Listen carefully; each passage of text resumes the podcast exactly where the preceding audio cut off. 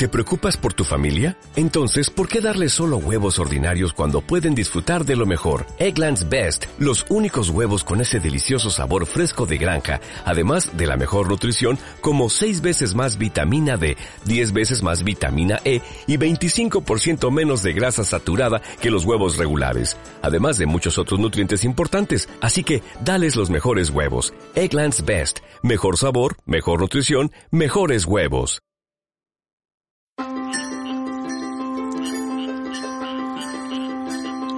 Fan Fan Podcast. O Maligna, Neruda, un amante a la fuga. Alfredo Urdazi. Sumergido desde hace unos años en un ejercicio de memoria reflexiva y minuciosa, Jorge Edwards aborda en esta O Maligna un episodio amoroso de Pablo Neruda que, según el escritor Premio Cervantes, marcó la vida del poeta desde su juventud. La pasión de la birmana Josie Bliss, cielo e infierno en su primer viaje como diplomático en Rangún. Tenía apenas 20 años, fue su primera fuga, hubo otras en la vida de Neruda mucho más escandalosas, pero esta tiene ingredientes exóticos y eróticos que Edwards desarrolla con maestría.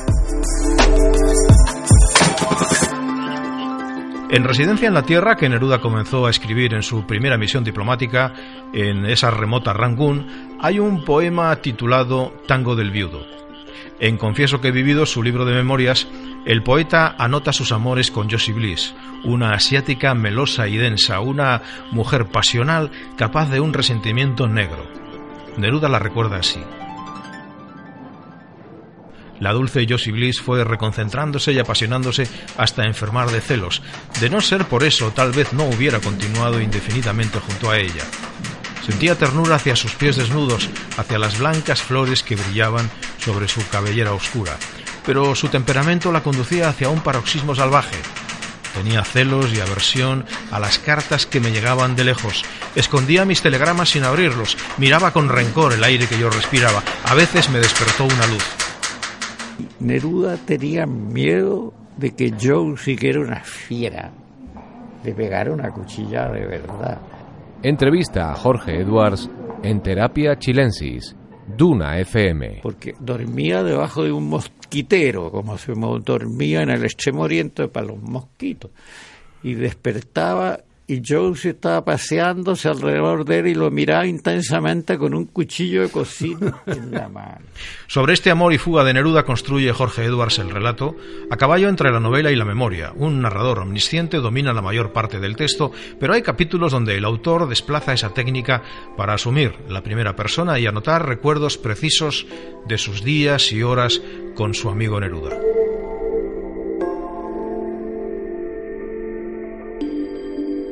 Hay gente que cree que Joseph Bliss no existió, pero yo creo que existió porque un inglés me dijo lo siguiente, un inglés que es especialista en literatura inglesa de las colonias. Me dijo, Joseph Bliss es un nombre inventado por Neruda. ¿Por qué? Le dije, porque Bliss es una palabra usada por los autores que Neruda leía en ese tiempo, de H. Lawrence Somerset Maugham. Bliss es el orgasmo.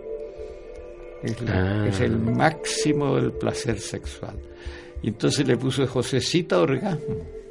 De día era inglesa y de noche era birmana y se ponía ropas birmanas y él le hacía saumerio a sé.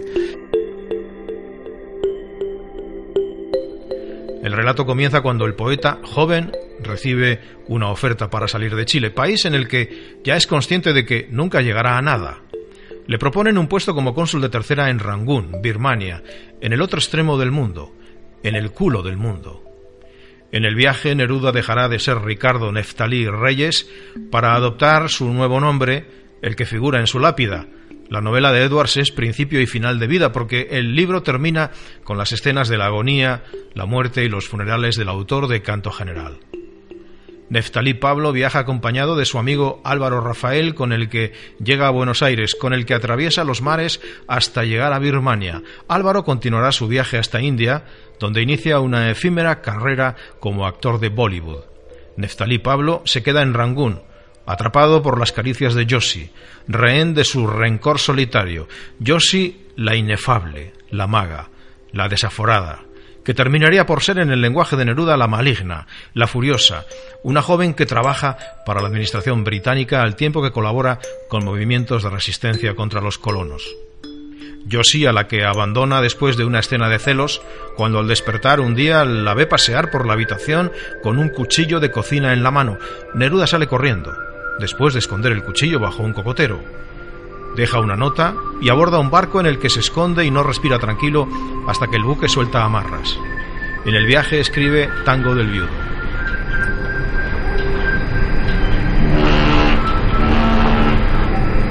Neruda inventó una manera de escaparse. Le pidió al ministerio chileno que lo trasladara de consulado.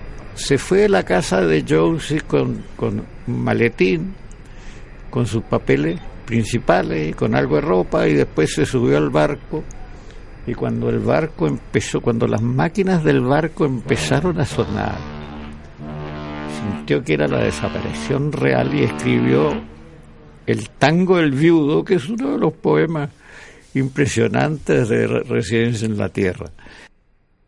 Oh maligna, ya habrás hallado la carta ya habrás llorado de furia, y habrás insultado el recuerdo de mi madre, llamándola perra podrida y madre de perros.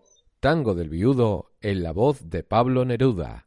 Y habrás bebido sola, solitaria, el té del atardecer, mirando mis viejos zapatos vacíos para siempre, y ya no podrás recordar mis enfermedades, mis sueños nocturnos, mis comidas, sin maldecirme en voz alta como si estuviera allí aún, quejándome del trópico.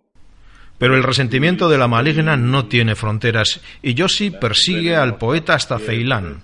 Instalado en Colombo, cerca del Club de los Ingleses, pronto la tendrá como vecina. El desenlace lo deben encontrar los lectores en esta obra de Edwards, que se lee con el placer de los textos bellos en el más puro sentido de la palabra.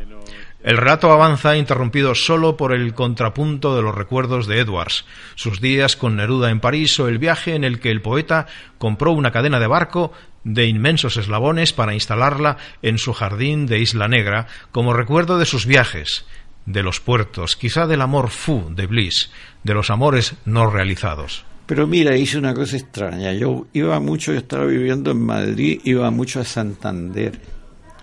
Y hay una señora muy poderosa en Santander y muy simpática. Le pregunté, ¿conoces alguna casa de campo por aquí con una pieza para mí? Sí, me, consiguió una pieza en una colina y al otro lado estaba el mar. Y yo alquilé un cochecito y llegaba todos los días ahí y en esa pieza, molestado por los tábanos que venían de la playa y que me picaban, pero bien tratado y qué sé yo, escribí toda la novela. El relato de Edwards es un ejercicio de memoria de un suceso que según el autor le marcó. Podríamos pensar, dice, que la angustia interior, el desconcierto esencial que le planteó el amor de Josie Bliss, que le clavó en el centro del corazón, sin necesidad de clavarle su afilado cuchillo de cocina, la maligna, la furiosa, no tuvo cura. De ahí manó gran poesía, dice Edwards, manchada de sangre ardiente y a la vez de forma lateral, distraída, poesía de circunstancias, de compromiso, incluso de encargo. Por ejemplo, su famosa oda a Stalin, que tanto le pesaría años después y por la que terminaría pidiendo perdón en la respuesta que dio a un periodista francés. Je me suis trompé.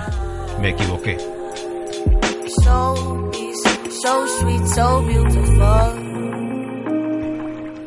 La novela Memoria termina con la triste escena de su funeral, en los primeros días tras el golpe de Pinochet, ceremonia vigilada por la policía política en la que el cortejo canta la internacional y Edwards cierra su narración con unas preguntas.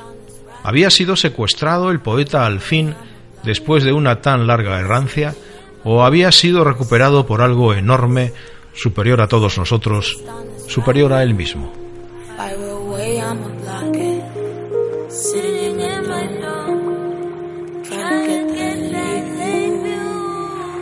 O Maligna, Jorge Edwards. Editorial Acantilado, 15 con 20 euros.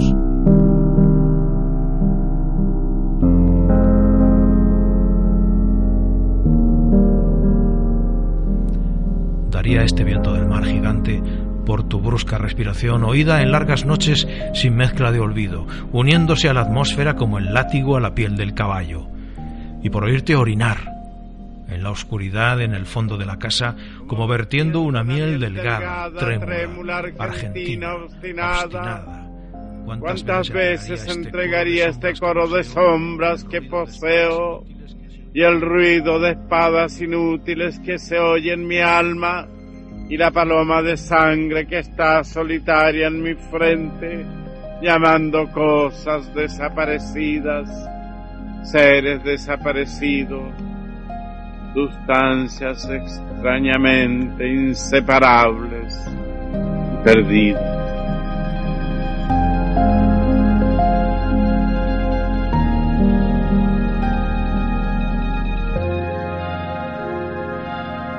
fanfan.es contiene toda la actualidad en entretenimiento, música, videojuegos, cine y televisión.